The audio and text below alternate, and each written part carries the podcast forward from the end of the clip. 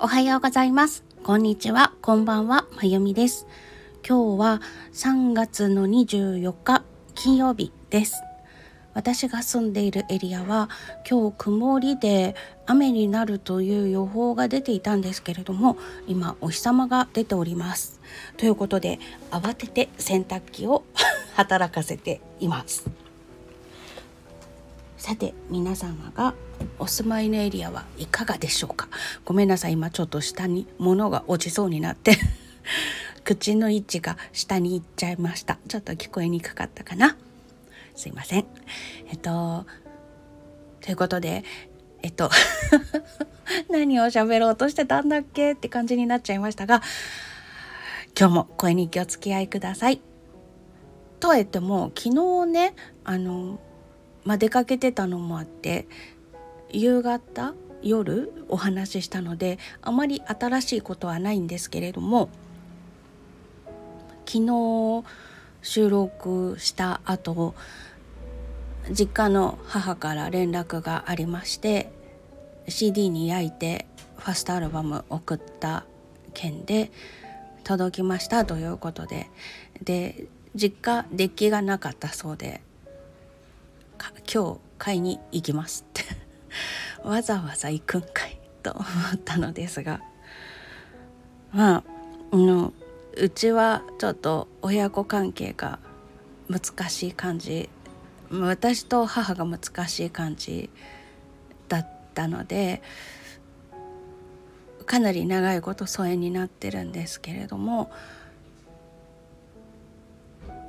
コロナが始まってた年に出演予定だった合唱のコンサートがあったんですけれどもそれのチラシを送ってその後に中止になりましたっていう連絡をしてまあそれも全部電話じゃなくてお手紙のやり取りみたいな感じでね。で今回そこからもうほんと数年ぶりに初めての、C、アルバムを出したのでということで CD に焼いて送ってでそれに対してショートメッセージでお返事が来たっていう感じで 電話すらしないんですかっていう感じなんですが電話すらしないっていうそういう関係なんですがあのとても喜んでくださっていたのでああ頑張ってよかったなって思いました。うんあのねものすごく厳しかったたんですよ。特にピアノのことに関しては鬼かける1000ぐらいの厳しさでもってピアノの先生もすっごい厳しい先生だったんですけどあのステージママ会っていうぐらい母がめちゃくちゃ厳しくて私子供の頃よく耐えたなって 自分で思うくらい厳しい大人ばっかり周りにいるっていう感じだったんですけどまあそのおかげで今結構めげない性格になったのかなと思うと、まあ、大人になってみるとありがたかったかなってただかななんですけどね 思うんですけどまあその厳しさっていうのももしかしたらですよ。本人から聞いたわけじゃないのでわからないんですけどそのファーストアルバムを CD にして送った時のリアクションから察するに私のピアノがものすごく好きだったんだな。だからなりふり構わず厳しくもしたし協力もしてくれたのかなと。もともとあの私がいると分かった時点から対響でショパンを聴かせ続けてたらしいんですね。生まれてきたらピアニストにしたいという夢を母が持ってで私はショパンを延々聴かせていてで妹ができた時はチャイコスキーを聴かせてたらしいんです。まあ、妹は音楽はあまりやらずにずっと美術をやってたんですけど高校の時にブラスバンド部に入ってトロンボーンをやってました。ねチャイコフスキーを聞くとそうなるんだなっていう感じのショパン漬けだった私はやっぱショパン弾くんだなっていう 感じであの方の作戦勝ちみたいな感じなんですけど、まあ、そんな時からあの私はショパンを仕込まれていたわけなんですけれども、ね、多分あ私の音楽が好きだったからプロを目指すって言うんだったらそれに協力しようって思って厳しくもしたしできる限り以上の協力もしてくれていたんだろうなと思うとなんかちょっと涙腺が危険になりました。ほんの一言だったんですけれどもね。私のピアノでショパンが聴けるなんて夢みたいって言ってくれたのであまた音楽の場に帰ってきてよかったんだな なんてちょっと思いました。最近ほんと涙腺が弱い。なんでだろう。10年くらい前までは泣ける映画とか言われても一ミクロも涙出ないみたいな感じでもう本当に私涙腺干からびたんじゃないのっていうぐらい何があっても泣けない人だったんですけどなんか気がついたら泣けるようになってきて最近はもう本当に涙腺蓋してるっていう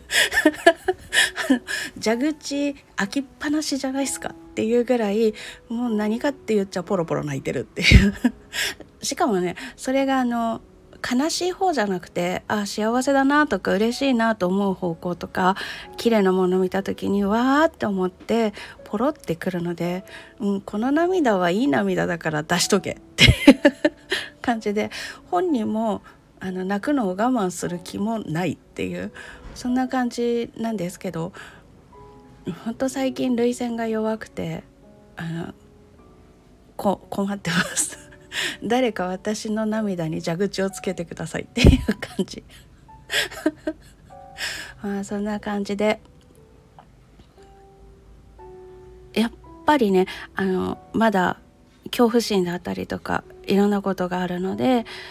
単純にあ喜んでくれてよかったって喜ぶことができないんですけどあよかったって思いつつも恐怖心を感じてなんか心がこうキーンと何て言うんだろう凍え凍えていくような硬化していくようなあのそ氷ができていくようなそんな感じになって胸の辺りが苦しくはなるんですけどでもあ夢みたいって言って喜んでくれるっていうことはもしかしたら私のファン1号はうちの母だったのかもしれないななんて 前向きに捉えようと思うとそんな感じかななんて思ったりとかしてちょっと泣きそうになりました。まあそんなことが昨日の夜はありました。そして、えっと、昨日の夜はですねあの耳コピーチャレンジをしていました。はい。あのクラシックは自分もこう勉強してたり仕事でしてたりとかってするのですごく研究的な聞き方をするっていうことがあるんですけれども他に聞く音楽というのがフリージャズとかでなんかもういろいろ考えるより音の嵐に揉まれとこうみたいな感じで聞いているのでロックとかポップスとかみたいなのを分析的に聞くっていうことをしてきていないんですね。でなぜかっていうとあのリズムがめんどくさいあなんだろう裏打ちがすごい多いじゃないですか。クラシックとかって結構あのアウフタクトっていう弱拍から出ますよとかっていう言葉がわざわざあるぐらいに結構1234って言ったら1に1の音が合うとかねそんな感じでスパンとしてるんですけどポップスとかロックとか、ま、ジャズとかってあの1234って数える時に今の1234が四分音符1個で1 2個目が2って数えたとしたら他のジャンルの音楽って8分音符で数えるなっていう感じがするんですよ。で8分音符で数える時8分音符が2個で4分音符1個なのでその1の拍を数える時に1の後ろに「と」をつけて1と2と3と4とって数えていくと8分音符を漏れなく拾えるんですけどその「1のところから出ることってあんまりなくって「と」から出るんですよね。それがあの裏拍で音楽を感じるっていうことに慣れていないのですっごくただ聞くだけだったらいいんですけどそれを楽譜にしようとかあの私楽譜に起こさないと意味がわからなくなっちゃうたちなのでコードから自由に何かをするとかねそういうのできないのでいちいち楽譜に起こすんですよ。ね、コードとかも教えてもらったらあの C メジャーだったらドミソとか、まあ、C メジャーがドミソぐらいは分かってるんですけどね 他にいろんなのつく時あるじゃないですかあの M が大きい時とちっちゃい時とか7の前にある時と後ろにある時とかなんかそういうわけがわからない感じになってくると私もこの時点でわけがわかんないんですよ。その他にもなんかアドみたいな感じのがついてなんか追加するっていうことなのかなとか刺すとか AUG って書いてあるのとかいろいろあるじゃないですか。あんなもんになるともう楽譜のどっかにアンチョコ的にこのコードが書いてあったら使っていい音はこれみたいに書いとかないと 分かんないんです。なのでの耳コピーチャレンジということでやったんですけどもうほんとしんどかった。ポップスとかロックとか耳コピーするのってこんな大変なんだって感じでもうまずメロディーを拾った段階でリズムが分かんなくてうわーってなりそうになって体温カッて上がる もう本当にあパニックしてる私って分かるぐらいに体温が急激に上がってもう脳がなんか考えることを拒否し始めるんですよね。でもあのどうしても財布しないとしょうがなかったので頑張ってたんですけどもう同じ小説っていうか1小節の中に4分の4拍子だったら四分音符が4個入ってるんですけど1個目大丈夫。2個目わかんねえ。わかんない。わかんないよ。みたいな感じで。2個目の拍を取るだけで音源何周もするみたいな。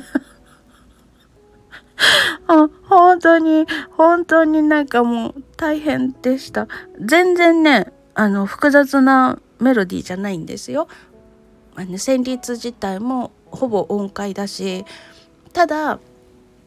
リズムが裏になってる時と表になってる時とかあるから意味がわからなくなっちゃうっていう。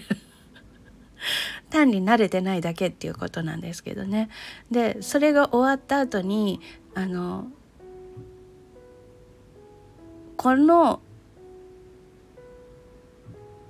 ギターの音は何のコードなんだとかっていうのを聞こうと思って頑張ってたんですよ。でまああの 進行がねあのクラシックの進行と他の音楽の進行とって違うんだと思うんですけど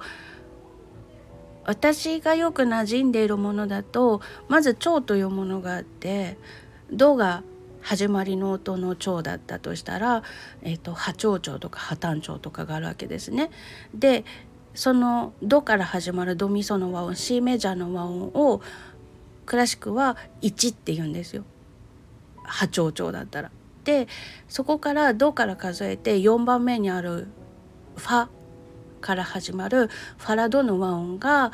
えっと、4の和音でソシレの和音が5の和音でとかって、ね、14511451って進んでいく中で5がソシレファになったりとかあとは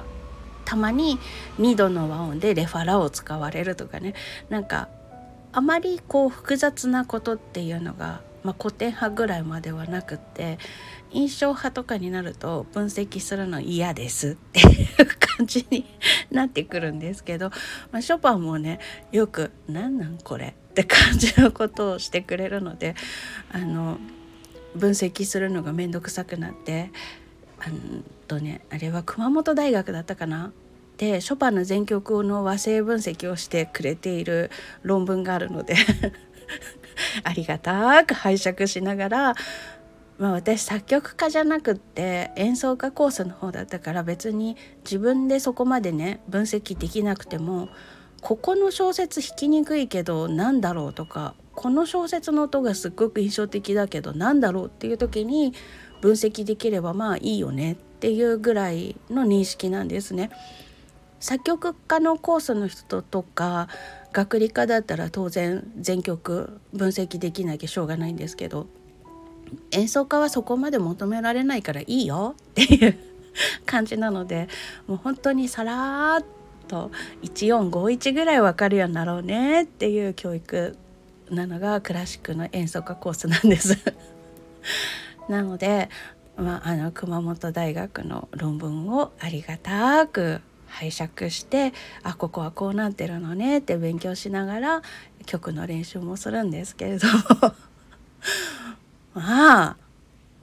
あなんでこうなるのっていう。ここういう信仰ってありなんですかっていうような感じに思えることとかもあったりとかして。もう素直に1451で言ってるなーって思う時があるんだけれども。なんでえっ、ー、となんでこの和音が出てくるんでしょうかっていうクラシックの考えだとほぼほぼ使うことがないような和音が突然出てきたりとかしてもうそこでまたフリーズするわけですね。だから聞いても聞いてもあの自分が聞きなじんでて演奏し慣れている音楽とあまりにも構成が違いすぎて意味がわからなくなるっていう。そんな感じのことがありましてあのクラシックをやっててジャズに転向したとかあのジャズもクラシックもやるとかクラシックのピアニストなんだけれどもあの完全にその場で耳コピでポップスでも何でも弾きますよっていう人とか神だなって。天才通り越してるわって思っちゃいました。あの私ほんとどんだけ頭固いんだろうって思って昨日の夜はその自分の頭の硬さに呆れ返るようなちょっと歯がゆい感じをしながら格闘してました。今からでもまだ柔軟になれたらいいなと思うのでまた機会があったら臆することなくポップスの曲とかも採用してみようと思うのですがいやいや。なかなかあの共通の例えばあの日本語でも東京の言葉が標準語ということになっていますけれども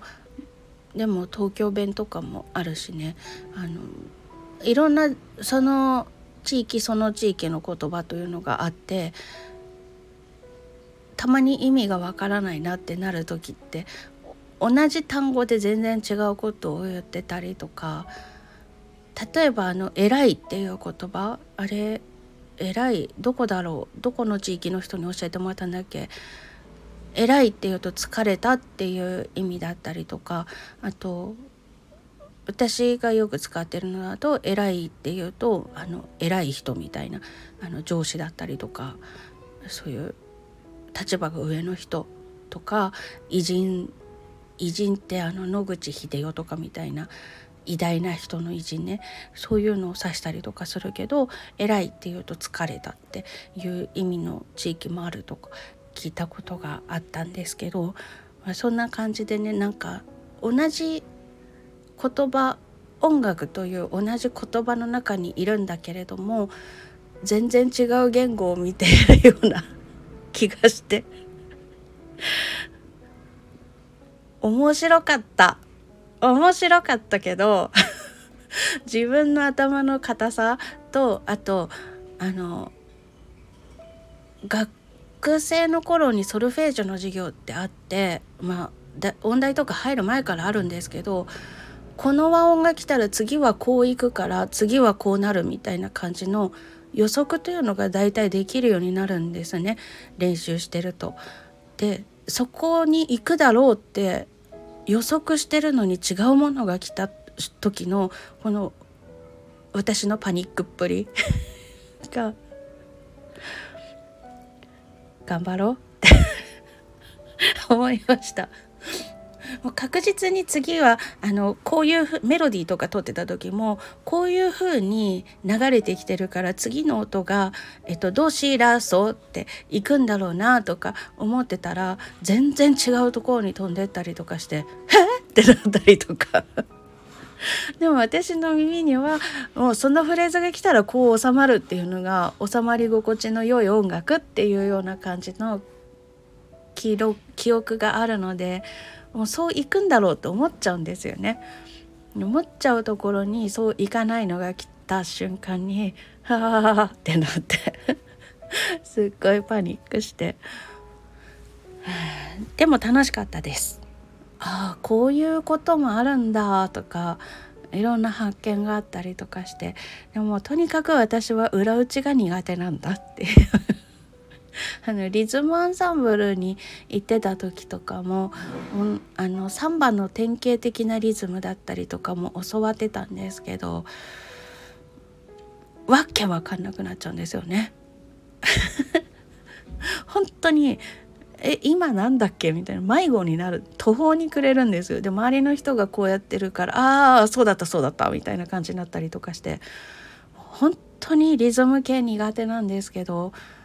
大体私メトロノーム迷子になってる人だしね。っていうかメトロノームをどっかに置き去りにして歩いてきたなっていう感じだったりとかするし、うん、まあ新しい世界を見た感じがして楽しかったです。あのスタンド FM で誰かが作ったオリジナル曲をコピーして演奏してらっしゃる方とかたくさんいらっしゃるじゃないですか。ね、それコードとか、まあ、ざっくり教えてもらったとしてもそのコードもドミソの和音をドミソと弾くのかミソドと弾くのかソドミと弾くのかで全然音色が変わってくるそれをどうやって聞き分けているんだいって思ったりとかしてあの耳コピできる人すごいなって 本当に尊敬します。私本当に苦手です。苦手というか大嫌いというかできればもう避けて通りたい。あの私は書き譜専門がいいです みたいな。感じでちょっと及び腰になってしまうようなぐらい苦手なので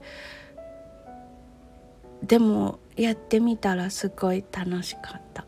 楽しかったからちょっとその練習っていうのも続けていこうかなって思いました。ねいろんな曲が耳コピでできるようになったら楽しそうですよね。もうメロディー聞いちゃった後ってどういう順番でやったらいいんだろうね。まずあの一声の超音じゃない時ってまずベースを聞いてで内声聞いてソプラノ聞いてっていうような感じでやってたんですね。あのソプラノって嫌でも耳に入ってくるけどバスの音はまあその次ぐらいによく聞こえてくるけど内声部ってよく聞かないと聞こえないから内声がどういう動きしてるのかっていうのをソプラノ聞く前に聞かないと聞き取りにくくなっちゃうっていうのがあってバス聞いて内声聞いてそれからソプラノ聞くっていう感じで聞いてたんですけど耳コピしてらっしゃる方たちってどういう順番でやってるんでしょう？ちょっとそこが知りたいななんて思いました。ということで、えっと、昨日はちょっと胸が苦しくなるようなでも嬉しいようなそんなことが起きました。ということと